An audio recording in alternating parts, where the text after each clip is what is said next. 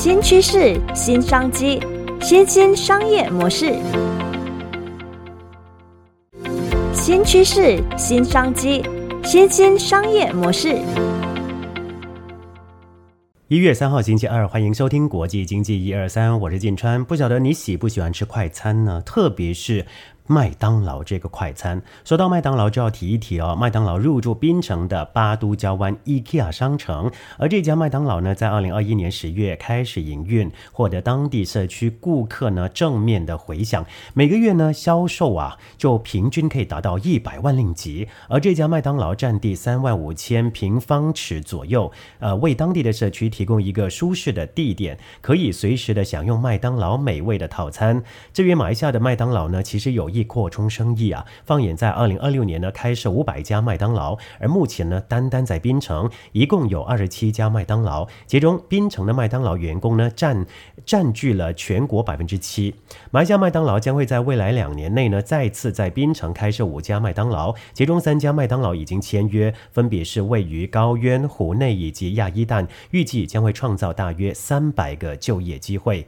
马来西亚麦当劳在员工培训方面呢，从来都不缺席，呃，去年呢，槟城一共有三十名员工接受了麦当劳的学徒培训计划，其中涵盖住所、饮食、保险、医药等等。而这些学生呢，将会接受是八个月的培训课程，百分之三十的理论课以及百分之七十的实践练习。每次我经过麦当劳，都会发现呢，里头这个人潮非常拥挤，而且这个生意真的非常的好，尤其是他们的得来速，都会造成当地的交通堵塞，太多人排队等候要点餐买这。一个麦当劳，难道他们在全球各地呢？呃，有那么好的生意都不会面对任何的挑战吗？其实是有一些挑战的。比如说在法国，他们从二零二三年元旦起呢，禁止食肆啊向堂食的顾客提供即用即弃的餐具，还有食物容器。比如麦当劳等等的连锁快餐店呢，都需要遵守这些规定。根据新法律啊，一月一号起呢，任何超过二十个座位的餐厅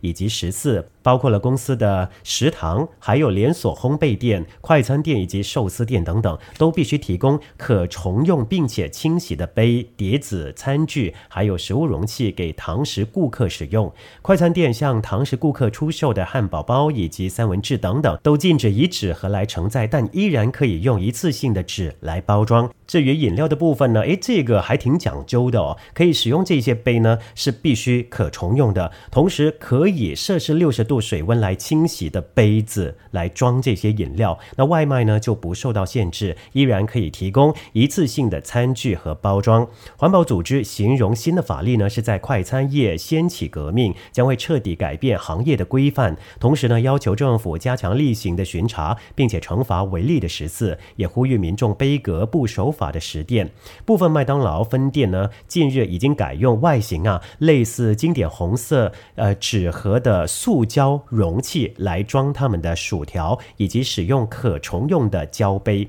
Burger King 呢就使用印上它商标的可重用碗以及杯子。我们在市场上呢看到有太多的快餐了，提供林林种种的食物让你选择嘛。可是对于这个排名，你又了解吗？我在之前呢看过一篇文章，就列。出了二零二一年全球十大快餐店排行榜，那我们马上来看一看哦。排名第十呢是马来西亚没看过的 Sonic Drive In 超音速快餐。这家餐厅呢自一九五三年开始运营，被认为是世界上最大以及最著名的餐厅之一。而这家快餐店跟其他快餐店不同的地方是，它没有室内用餐空间，顾客需要开车进入快餐店的停车位，通过屏幕来点餐。Sonic Drive In 餐厅在全球拥有超过三千三百五十家的门店，并以高价提供美式经典美食，年销售额达到一百万美元。至于第九名，就是我们都非常熟悉的 KFC 肯德基家乡鸡。肯德基是全球最受欢迎的餐厅之一，也是百胜餐饮集团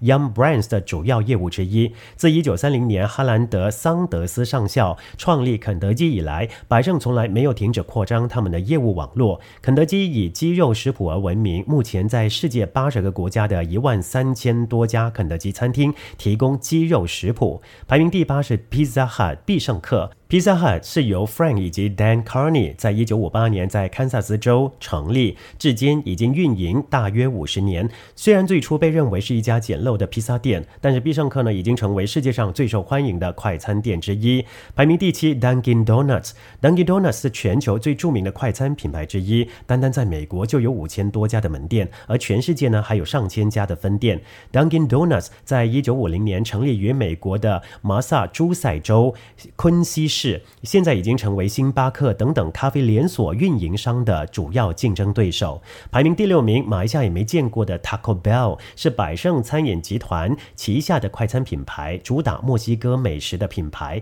主要提供墨西哥卷饼、还有墨西哥玉米饼以及墨西哥玉米片，配有德克萨斯菜单。Taco Bell 呢，由格兰贝尔在一九六二年三月创立，第一家这一家餐厅呢，在加利福尼亚州呃就成立了，目前在全全球。一百多个国家，超过呃三万二千家连锁餐厅。第五名是 Starbucks 星巴克，他们以饮品种类繁多著称，而分店可以说是无处不在了。甚至毫不夸张的说，每五公里就会有一家星巴克。就其所有门店来说呢，星巴克的声誉非常的好。星巴克是由杰里鲍德温在一九七一年创立，目前在全球拥有一万七千零九家分店，年均营收在一百零七点一亿美元。第四名 Wendy's，Wendy's 是世界上第四大快餐店，由哥伦布戴夫托马斯在一九六九年创立。这家快餐店呢，以出售三明治、冷冻甜点、沙拉还有汉堡包而闻名，在全球拥有多家分店，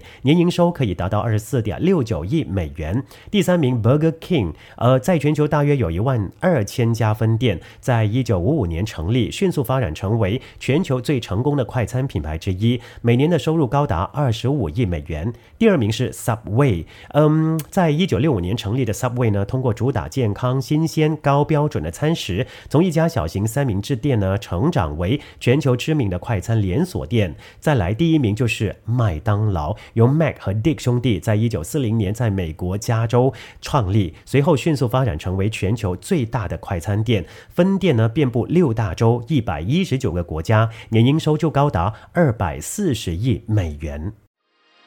创造价值的声音，B Radio。新趋势、新商机、新兴商业模式。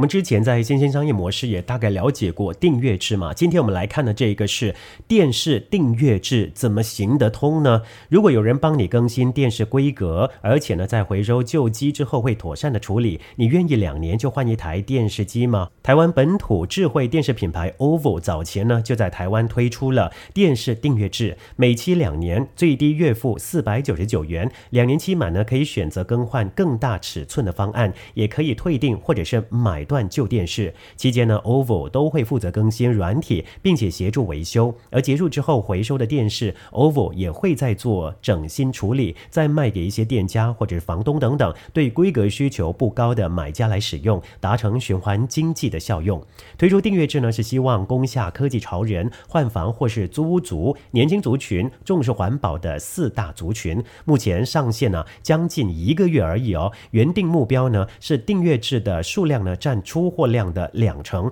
没想到这个计划开跑之后呢，成果就超乎了预期，占比高达四成。预期在优惠期过后，即便是回归正常的量体，也能有两成的稳定输出。OVO 这家台湾新创在二零一四年以电视盒起家。OVO 这家台湾新创在二零一四年以电视盒起家，二零一八年曾经获得四千六百万 Pre A 轮募资。没多久呢，因为产品受到盗版的冲击，开始投入经营第二大事业，那就是智慧投影机。如今已经成为台湾家用投影机出货量最多的品牌。二零二一年底就开始抢攻电视市场，打进新领域。经营不到一年，就大胆推出创新的电视订阅制。OVO 的底气到底从什么地方得到呢？OVO 创办人暨执行长吴有顺就说：“过去啊，消费者平均六到八年才会换机，但是智慧电视如果长期使用串流平台，系统就需要大量的读写记忆体，两到三年可能就会达到使用的极限。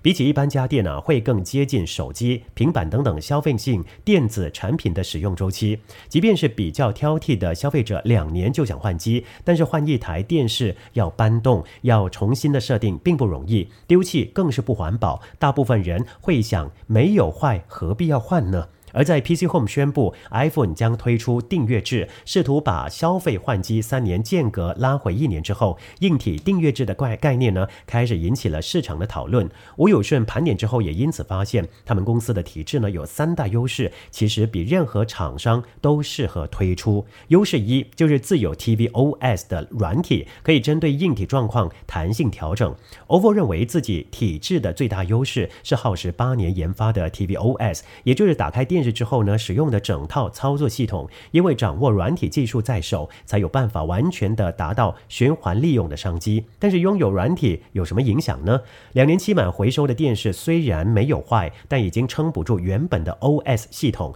让效能就降低，体验也卡顿。这个时候呢，OVO 就可以针对自有 OS 弹性调降的功能，让硬体不用负担这么大，也能转手卖给房东企业做比较低阶功能的使用，甚至呢，在完全不不堪负荷的时候，也能够单纯作为显示器卖给医院啦、店家等等单位来播放广告片，持续的创造价值。这是单纯卖硬体，没有自有软体的竞争对手，很难做到循环经济。OVO 的 tvOS 其实已经累积八年的研发实力，从二零一四年主打电视盒子的时候就推出，而当时呢，创办人就认为，如果要和市场的主要巨头，那就是三星 Tizen、LG WebOS、Google Android TV 等。等厂商竞争，一开始呢就必须攻进利基市场，而且是巨头不愿意花太多时间研发的技术。因此，OVO 就主打一开电视就看到影音内容的体验，等于开机可能会看到稍早正在观看的影集，而非一般界面一开机是缩图选单，减少重新设定的麻烦。而要达到这个模式，等于要在开机瞬间把大量影音资料串流起来。占用很多资源，而技术门槛也非常的高。光是这个技术的调教呢，就花了三年才做到完善。但也因为坚持做这件事，才能保持特色软体和巨头做出市场区隔，也成为如今做订阅制的最大底气。第二个优势就是订阅制绑定服务，持续创造价值。拥有 tvOS 的好处呢，还不止这个，因为电视已经放在消费者的家中，可以靠着广告收入、更新升级 OS 软体等等模式，在持续的滚动。创造收入，创办人也说，这和一般卖电视不一样哦，并非硬体售出之后就结束这场交易，订阅制等于可以经营用户关系，机会还在后头。逐渐形成铁粉用户生态圈，就能靠着内容收入去支撑这个商业模式。至于最后一个、第三个优势呢，就是电视盒子养成的生态系，让回收的产品有家可归。OVO 的这个优势呢，还在于过去的经营过程已经是把后勤、仓储、运送、到府安装、维修等等生态系都串起来，不止和厂商有厚实的合作基础，累积了数千家的房东民宿资料库。过去曾在电视盒子、投影机等等市场有过合作，让订阅制回收的电视呢不怕无家可归。谈起最大的挑战呢，创办人就说，旧机再利用其实吃力不讨好，必须做软体调教啦，还有硬体的清整，还要有回收报废的机制，和卖新机相比，利润差太多。很多厂商其实都不愿意做，但为了降低制造需求，一台电视寿命八年，虽然两年订阅期满，但一共可以让它经历四任的租客，这个循环经济是可以做起来的。OVO 拥有技术，也有市场，认为这场革命呢。必须自己动手做起来。值得一提的是呢，这个创办人他还说，现在硬体订阅制呢已经成为未来的趋势。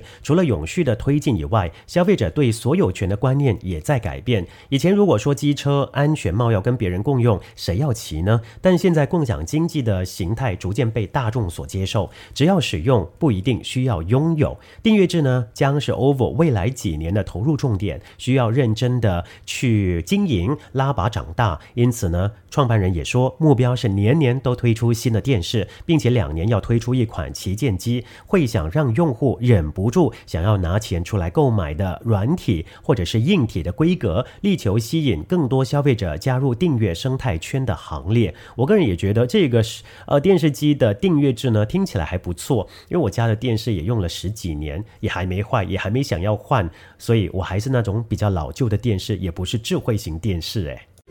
新趋势、新商机、新兴商业模式。